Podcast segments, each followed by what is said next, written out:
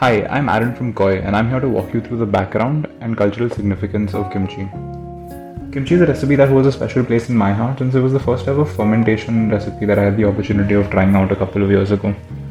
Easily a gateway drug into the world of fermentation for me since it was a fairly simple, easy recipe and tough to get wrong.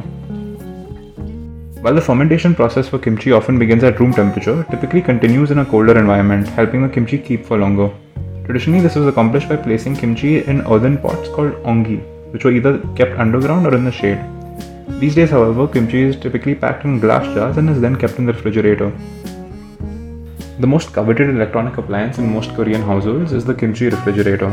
Traditional refrigerators rely on air circulation, which means the temperature within the appliance can vary substantially.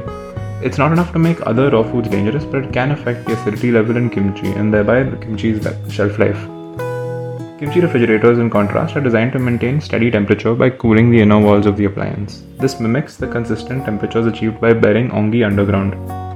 The dedicated refrigerator also offers the benefit of keeping strong aromas from seeping into everything else that you'd otherwise be storing nearby. The cultural significance of kimchi to the Korean people cannot be understated. It's considered to be more than just a food, but sort of the soul behind Korea. As a result, millions of dollars have been spent over the years to ensure that Koreans never have to go without it no matter how dangerous or distant their location may be. For example, during the Vietnam War, the United States financed the production of battlefield kimchi to boost the morale of Korean soldiers who were reportedly miserable without it. Another example of the cultural significance of kimchi is the practice of gimjang or communal kimchi making during the winter months. Gimjang reaffirms Korean identity and is an excellent opportunity for strengthening family cooperation. It's also an important reminder for many Koreans that human communities need to live in harmony with nature. Preparation follows a yearly cycle. In the spring, households procure shrimp, anchovy, and other seafood for salting and fermenting their kimchi. In the late summer, red chili peppers are dried and ground into a powder. Late autumn is when Gimjang season officially begins, where communities collectively make and share large quantities of kimchi to ensure that every household has enough to sustain through the long, harsh winter. Housewives monitor weather forecasts to determine the most favorable date and temperature for preparing their kimchi. Innovative skills and creative ideas are shared and accumulated during the custom of exchanging kimchi amongst households.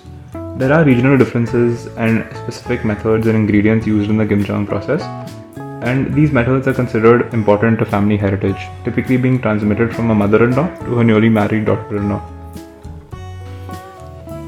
Kimchi's origins, however, are rooted in pragmatism. Its earliest form was developed in China sometime around 50 BC but it was soon adopted by the Korean peninsula as a necessary preservation technique in a region with little arable land and brutal winters.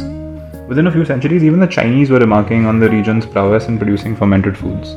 It's important to note, though, that what was being made at the time bore little resemblance to the many varieties of kimchi popular today. Red pepper, for example, wasn't introduced into the peninsula until the 16th century by the Portuguese. Napa cabbage didn't arrive until several hundred years later either. It's important to remember that kimchi isn't just one dish. As of today, there are at least 196 different varieties of kimchi. This is due to varying temperatures, variability, and other environmental factors that impact the availability of ingredients in different regions of Korea.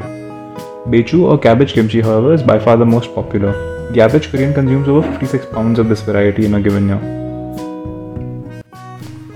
Like all kimchi, Bechu kimchi is typically served as one of the many side dishes collectively known as banchan that accompany a typical Korean meal.